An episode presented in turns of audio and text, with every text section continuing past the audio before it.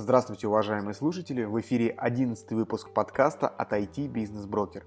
Это программа о том, как покупать, развивать и продавать интернет-бизнесы. Меня зовут Алексей Комаров, я управляющий партнер IT Бизнес Брокер и ведущий этого подкаста. IT Бизнес Брокер – это специализированное агентство по продаже прибыльных интернет-бизнесов, таких как интернет-магазины, онлайн-сервисы, сайты с доходом и мобильные приложения – мы помогаем продавцам и покупателям находить друг друга, оценивать бизнес, а также безопасно структурировать сделки и оформлять документы. А в нашем подкасте мы тщательно собираем информацию о предпринимателях, уже имеющих опыт продажи или покупки IT-проектов на российском рынке, и приглашаем их рассказать об этом нашим слушателям. Мы вникаем в детали и пытаемся разобраться в сути того, как происходят сделки и зачем вообще бизнесменам может понадобиться покупать и продавать компании.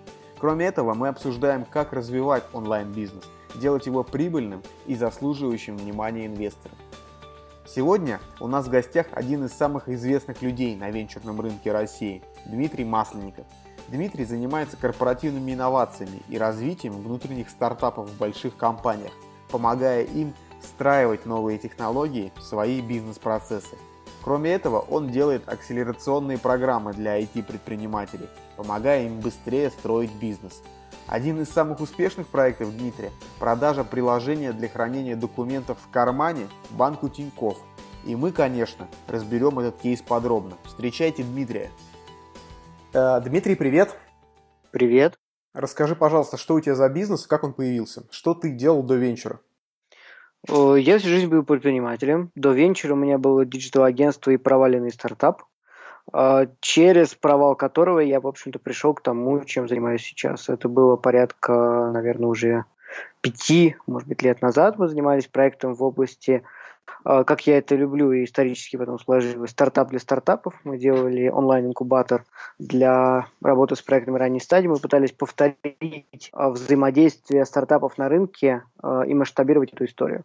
Ничего не вышло, не только у нас, но и многих, кто пытался эту задачу таким же способом решить. Но таким образом я пришел вообще к лину, к, к стартапам, к корпорациям, к, ко всему, чем занимаюсь. Мой бизнес сейчас работает в двух направлениях. Это акселерация в формате sweat equity, то есть получение акций в стартапах ранней стадии в обмен на работу руками, экспертизу, вовлечение работы со стартапами. А второе – это работа с корпорациями в области развития корпоративных инноваций и помощи большим компаниям. А насколько большой твой бизнес сейчас? Можешь какие-то цифры привести?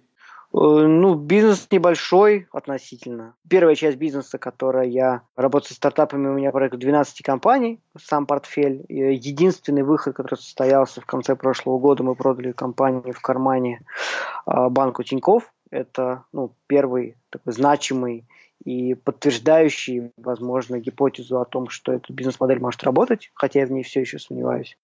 То есть ты сам инвестируешь только экспертизой, не деньгами? Да, я не инвестирую деньги. Я считаю, что пока что я этого делать не умею. Я умею инвестировать другими средствами и с другой мотивацией, с другой подоплекой. Ну, в общем, голова и мозги работают немножко по-другому, когда ты инвестируешь э, время, силы, внимание, знания работу руками, нежели ты инвестируешь деньги.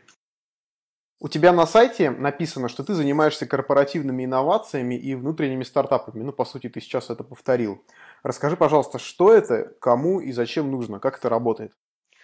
Работает следующим образом. Приходит большая компания и говорит, Дима, мы хотим развивать инновации. Вопрос максимально не э, определенный, без конкретики, четкого понимания, что будем делать. У компании есть два пути. Либо она идет на открытый рынок и ищет там стартапы, потому что внутри у нее нет ничего для того, чтобы развивать инновации изнутри, инновационного потенциала нет, либо нет инструментов, механизмов для его раскрытия. А, либо такой потенциал есть, и тогда она обращается к себе вовнутрь, и мы с ней используем инструменты внутренних инноваций. В этом случае речь идет как раз о внутренних стартапах, о внутреннем предпринимательстве, о песочнице инноваций. Не знаю, как это одним словом назвать. А это скорее модный тренд или корпорации начали понимать, что это действительно им необходимо в долгосрочной перспективе для того, чтобы сохранять конкурентоспособность? Я думаю, что это вынужденная уже мера. Ну, то есть для кого-то это сначала был модный тренд, чтобы показать свою инновационность, где-то попиариться, где-то, может быть, похайрить сотрудников. Но в большинстве своей компании приходят к однозначному пониманию, что внутри, так как это работает у них, э, в будущем это работать не может. А если это внутри вообще не работает, то им приходится искать инновации на, на внешнем рынке, где они видят, что стартапы их обгоняют. А ты можешь при, привести пример какие-нибудь кейсы, может быть, не обязательно из своей практики, но такие известные на рынке, когда внутри корпорации вырос э, стартап, выросла инновация, и эта инновация помогла основному бизнесу стать успешнее и эффективнее? Ну, самый его любимый, такой хрестоматийный пример, который приходит в голову, это выделение альфа-потока, или просто потока, из, э, который создался внутри альфа-лаборатории, которая является R&D подразделением большого альфа-банка. Э, действительно, далеко не с первой попытки основатель э, Никита, который брался за разные проекты, разные идеи, в итоге пришел к тому, что создал то, что взлетело, то, что выделилось и превратилось в спин развивающийся уже за рамками Альфа-банка, Альфа-лаборатории, но постоянно приносящий энергию основному бизнесу. Как у них, кстати, дела? Я смотрел на них, когда они только-только появились, какая-то там очень большая ставка была процентная. Ставка, мне кажется, сейчас плюс-минус у всех одинаковая, ну, вот в этом взаимном бизнесе. Бизнесы готовы брать под оборотку от 25 до 35 процентов. Для них это окей. И важная составляющая здесь, когда платят тело кредита. Когда процент, а когда тело кредита. Если ты берешь кредит в банке, то ты начинаешь выплачивать все сразу. И тело кредита, и проценты. Беря займ у частных лиц, например, ты сначала выплачиваешь процент, а тело кредит в конце, что дает тебе время для развития бизнеса. Я сейчас точно тебе не скажу модель, по которой работает сам Альфа-поток, но я вижу скорость, с которой они закрывают займы, набирают людей, которые готовы эти займы дать. И с другой стороны, сколько у них новых э, клиентов, которые хотят эти займы взять, это какая-то поразительная скорость, если честно. А Никита, которого ты упомянул, он на момент старта этого проекта работал внутри Альфа-банка? Внутри Альфа-лаборатории. Окей. Как ты считаешь, что должно произойти, чтобы на российском рынке венчурном появились выходы в значимом количестве, чтобы он приблизился к американскому по масштабу? Что кроме денег не хватает для развития M&A? Дело, мне кажется, не в деньгах.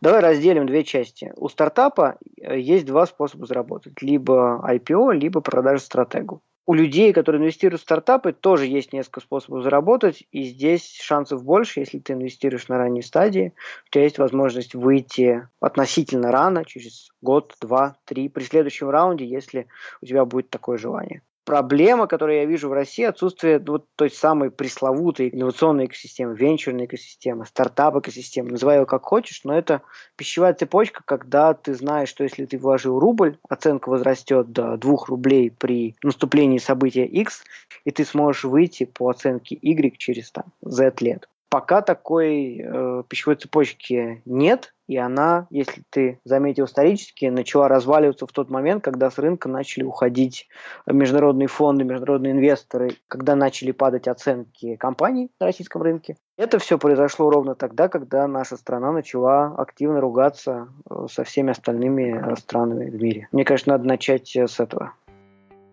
Друзья, спасибо за то, что слушаете этот выпуск. Будет здорово, если вы оставите отзыв и подпишитесь на подкаст «Интернет-бизнес-брокер» в iTunes. Это поможет ему подняться выше в рейтинге и стать доступнее для других слушателей. А еще присылайте свои идеи и рекомендации, критику и пожелания. Мы будем рады любым сообщениям от вас.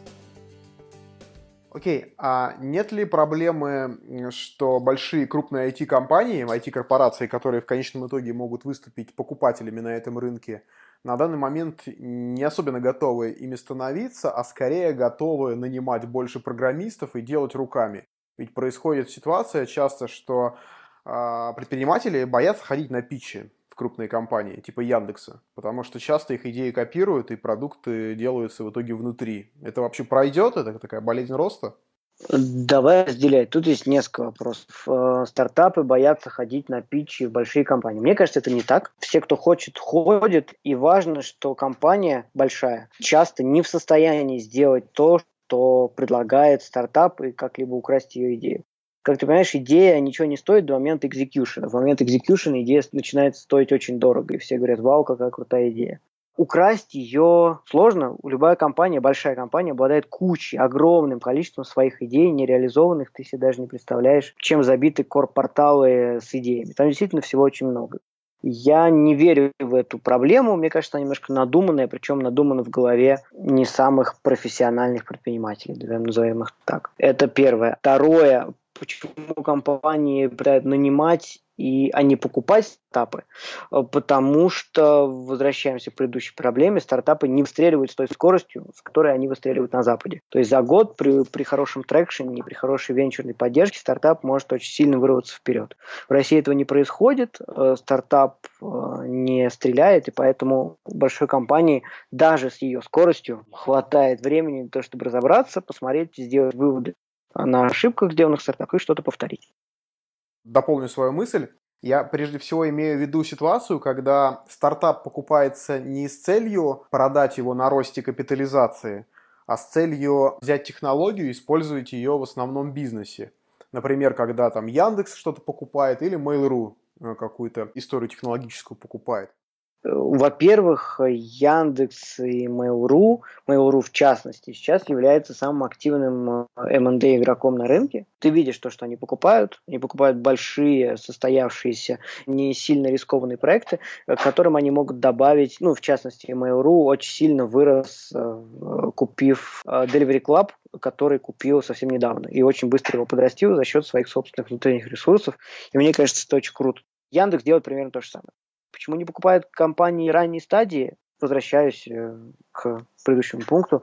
Действительно проще, легче, быстрее сделать какую-то вещь внутри, потому что стартап не успевает развиться до того уровня, когда он начинает угрожать э, большой компании. Но и есть третья позиция. Многие компании не в состоянии развивать инновации так, как это могут делать IT-гиганты, э, и поэтому у них нет другого способа, кроме как покупать стартапы. Другой вопрос, ради чего они покупают. Часто покупают ради просто команды, чтобы ее нанять. Окей. Я, если спроецирую наш разговор и вот эти примеры, которые ты приводишь на свой бизнес, на проект интернет-бизнес-брокер, которым я занимаюсь, и в нем а, такие самые осознанные мои клиенты, самые осознанные покупатели покупают проекты, по сути, с единственной целью – сэкономить время. Потому что они понимают, что ничего невозможного нет, у них есть деньги, они могли бы нанять программистов, разработчиков и сделать какой-то продукт-сайт, но они понимают, что они могут его купить вот сейчас и уже, там, условно, завтра получить результат, который при других обстоятельствах они получили бы через полгода. Вот такая аналогия может сработать на корпоративном уровне? Абсолютно точно она и работает. Time to market – ну, из различных причин, почему большие компании вообще работают со стартапами. Окей, в предпринимательских кругах бытует мнение, что продажа бизнеса – это скорее поражение, слабость.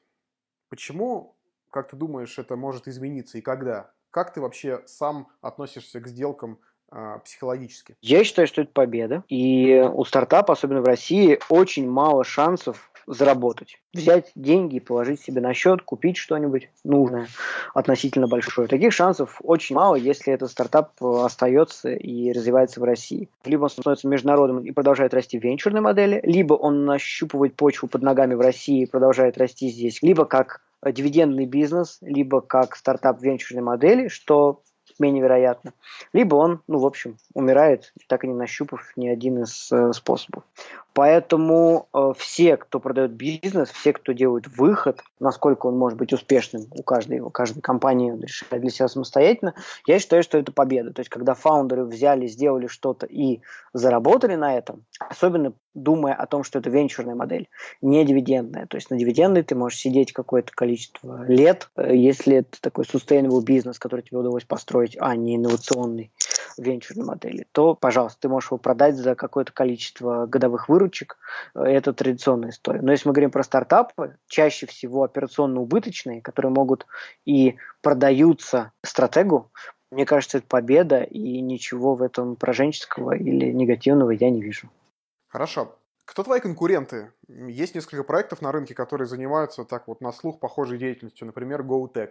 Э, GoTech, скорее всего, не мой конкурент. GoTech, в первую очередь, это конкурс инфраструктурный, хороший, ну, достаточно старый, один из старейших, крупнейших конкурсов э, для стартапов. Несмотря на то, что они работают с корпорациями, это хороший инструмент скаутинга. И я с ребятами партнерюсь и буду партнериться по корпоративным клиентам, которые ко мне приходят за скаутингом, потому что это один из каналов, в который я могу прийти и поискать стартапы. И все-таки есть конкуренты, может быть, Free тогда со своим корпоративным отделом? Free э, – интересный кейс. Когда-то я ругался с Free, когда-то я не понимал Free, их деятельность на корпоративных инноваций. Но в реальности все оказалось намного проще, и мы с ними как-то нашли общий язык. А у Free очень простая цель, так как это в первую очередь фонд, который инвестирует в стартапы, они сталкиваются ровно с той же самой проблемой, которую мы только что с тобой обсудили, это отсутствие выходов. И так как э, есть проблема отсутствия выходов, а тем не менее Free инвестирует в стартапы, ему нужно кому-то эти стартапы в итоге продавать. И поэтому работа с корпорациями для них в первую очередь нацелена на то, чтобы у них появились эти выходы, и они продавали портфельные компании и выходили из них, продавая там свою долю. И наши отношения здесь стали кристально прозрачными и понятными, когда я начал воспринимать Фри как э, партнера, для работы по пайплайну, по поиску проектов, потому что также мои клиенты, когда кого-то ищут, я могу приходить с этим во фри. И с обратной стороны, если фри э, видит в больших компаниях отсутствие запроса на какую-то покупку, но потребность в развитии внутренних инноваций, они э, отправляют этих э, людей ко мне. Окей, если резюмировать этот блок, э, чтобы стало больше выходов, нужно починить экосистему, чтобы починить экосистему, нужно вернуть э, политическую ситуацию в нормальное русло. Я правильно тебя услышал? Да, который следом приведет появление денег, э, венчурных, иностранных э, и конкуренции э, на уровне денег, откроет границы и станет несколько проще. Потому что, несмотря на вот это такое кризисное затишье последних трех лет, сами проекты очень сильно выросли и появилось очень много историй, когда стартапы из локальных быстро становились глобальными. И, ну, в общем, супер позитивно. Такого три года назад, конечно, не было. Хорошо. А, давай поговорим про м, твой опыт а, по продаже приложения в кармане банку Тиньков. Расскажи, пожалуйста, какое ты имел отношение к проекту и как это все происходило? Отношение имел самое непосредственное. Я поработал в, в компании, с компанией на протяжении двух лет. А пришла она к нам вместе с инвестором, который собирался проинвестировать в нее первые пассивные инвестиции. Он опасался, он боялся, он волновался, и поэтому ему нужен был партнер, который Э, вместе с его деньгами принесет экспертизу и ну, в итоге сделает ту самую акселерацию, поможет этой компании развиваться. Собственно, это мы и сделали. На протяжении двух лет я работал в качестве директора по развитию, по нормальному по-английски бездевил, э, бизнес-девелопментом занимался, и потихонечку менял саму модель. Мы перешли с платного приложения на фримиум, мы поняли, в чем ценность продуктов, далеко не в операционном заработке, не в продаже пакетов, не в штрафах, не в доп-сервисах, ни в чем таком, а именно в том, что это большая база, большая база документов, которую хранило приложение, что, в общем-то, и явилось э, основным драйвером к покупке и к продаже компании. А поясни, пожалуйста, вкратце, чем именно занимался сервис и, может быть, как он изменился после того, как его банк приобрел? Сервис занимался и занимается, и будет заниматься после приобретения тем, что хранил документы, э, паспорта, кредитки, СНИЛСы, ну, любые физические документы, которые мы носим с собой в кармане, э, либо не носим. Чаще всего не носим, и они нам нужны ровно в тот момент, когда у нас их нет под рукой. Собственно, приложение очень простое, оно хранило все эти документы. А ты упомянул, что ценность в базе, ты имеешь в виду э, в доступе к этой базе для каких-то сторонних третьих лиц или для кого? А, ну, база документов сама по себе. База документов и пользователей, и лояльных пользователей, которые пользуются этим продуктом. То есть ты понимаешь, что повторить продукт можно относительно быстро, не знаю, за полгода, например. Повторить базу, ну, опять же, при трафике тоже с какой-то скоростью можно. Повторить бренд, лояльность э, чуть тяжелее, и это тоже был важным фактором к покупке. То есть такой симбиоз факторов, которые повлияли на решение банка пить, а не делать самостоятельно, что они, в общем-то, тоже могли э, сделать при ином стечении обстоятельств. Хорошо. А продажа была целью развития бизнеса или какой-то необходимостью все-таки? Ну, целью, конечно же, это же стартап мы сразу видели, что это не операционный бизнес. Другой вопрос, что это не стало глобальной историей, какой-то гигантский мегапроект во всех странах. Не так много стран в мире осталось, которые страдают от большого количества документов, которые нужно носить с собой. Многим уже достаточно одной ID-карты, номер, который все помнят. Глобальный стартап не получился, но получился локальный, который удалось продать, и это как я говорил, мне кажется, успех для всех. А как шли переговоры? Что было принципиально для банка и как вообще там принимаются решения? Это была челночная дипломатия. То есть было несколько потенциальных покупателей, и ну, всю сделку как раз по продаже вел я. И, ну, в общем, я ее и предложил, и я ее и вел, я искал покупателей, вел эти переговоры. Было относительно комфортно, сделка шла э, не супер быстро, не супер быстро, значительно быстрее, чем любые другие процессы, которые я видел в любых других корпорациях. Как вообще все началось? Э, ты знал кого-то в банке Тиньков и пришел к этому человеку или как? Я знаю многие корпорации на рынке. Я знаю много людей лично, персонально. И когда я примерно понял, кто может быть потенциальным покупателем, я э, пробежался по этим людям, по контактам, написал на Фейсбуке, что вот есть такая идея, давайте обсуждать, общаться.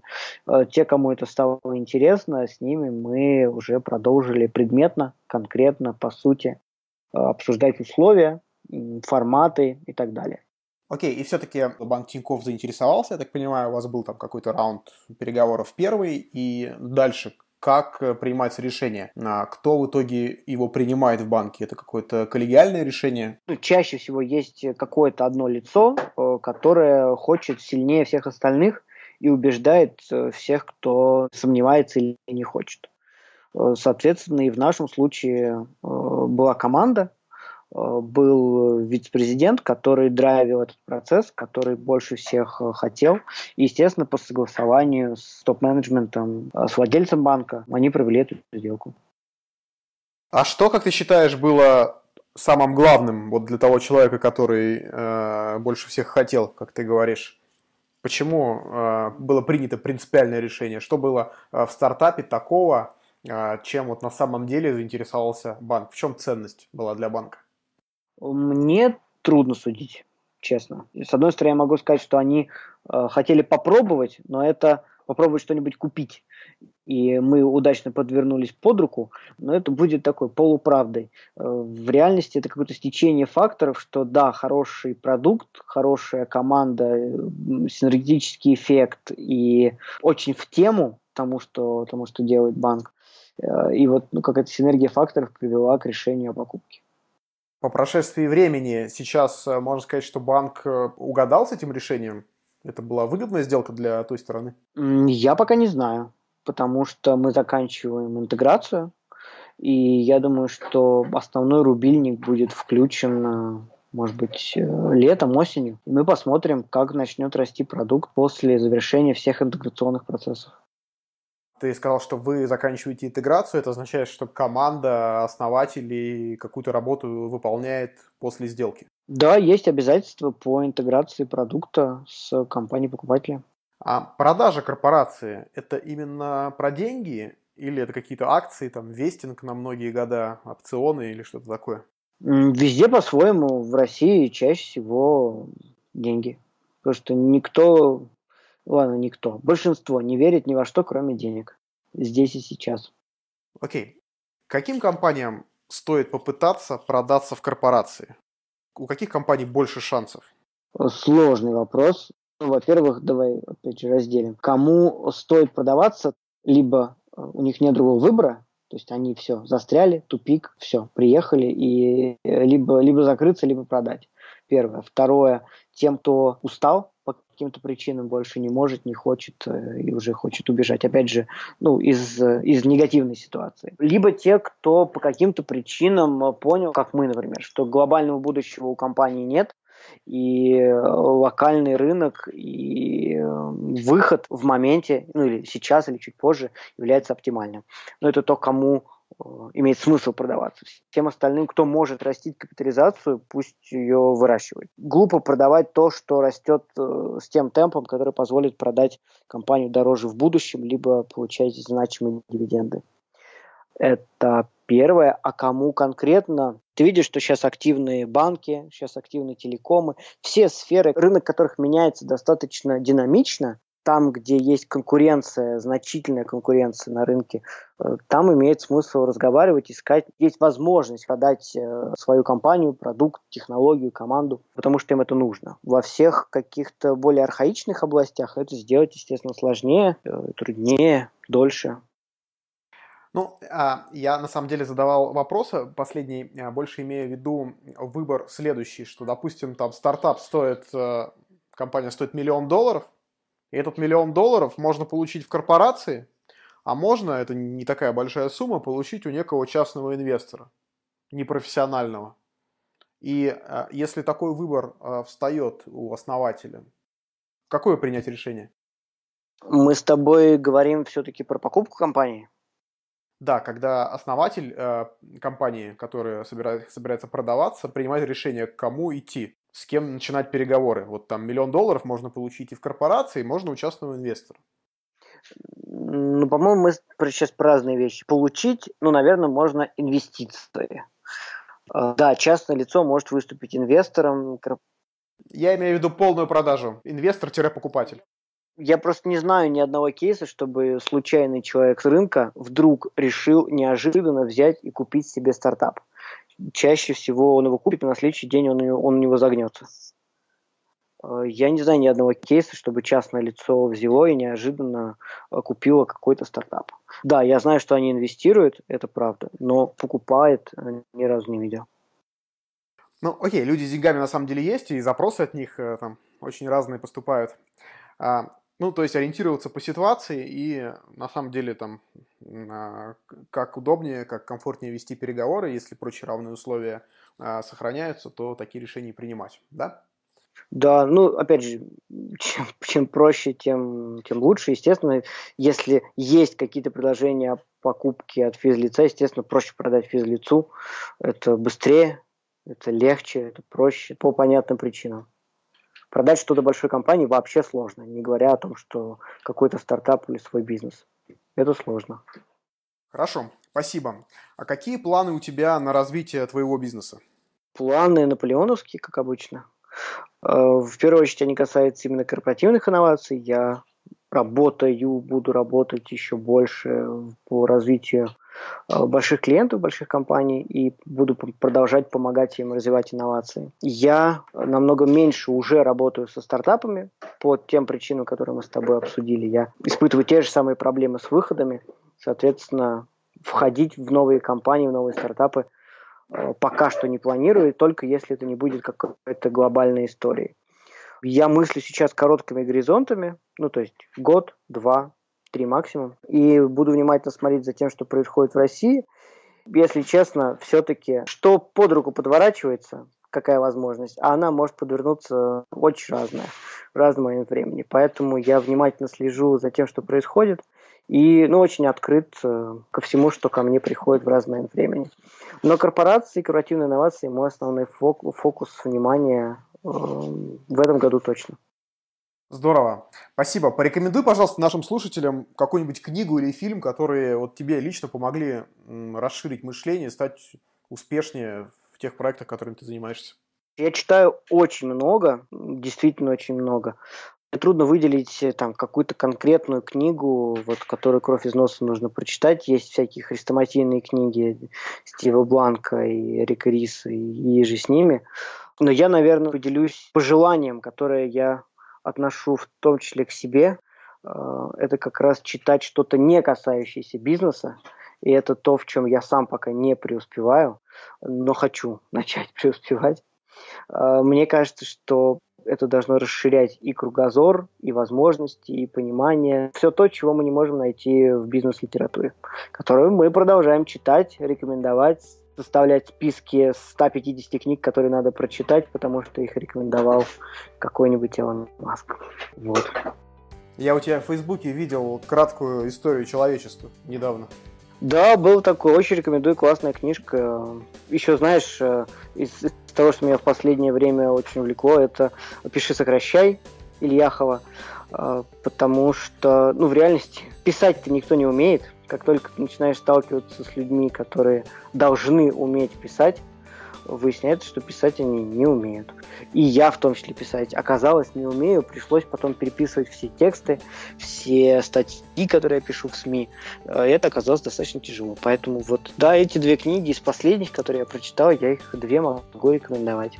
Ну, видишь, сразу сходу две вспомнили. Я на самом деле тоже все свои тексты уже там месяца три, наверное, проверяю на Ильяховском сервисе который главный редактор называется. Да. Он классный.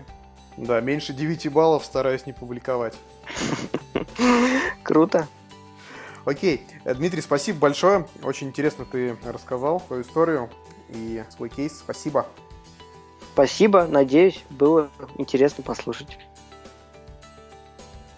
Друзья, спасибо, что дослушали до конца. Я надеюсь, что этот выпуск был интересным и полезным для вас. Жду обратной связи. Вы можете написать мне сообщение в Facebook или оставить отзыв на странице подкаста в iTunes.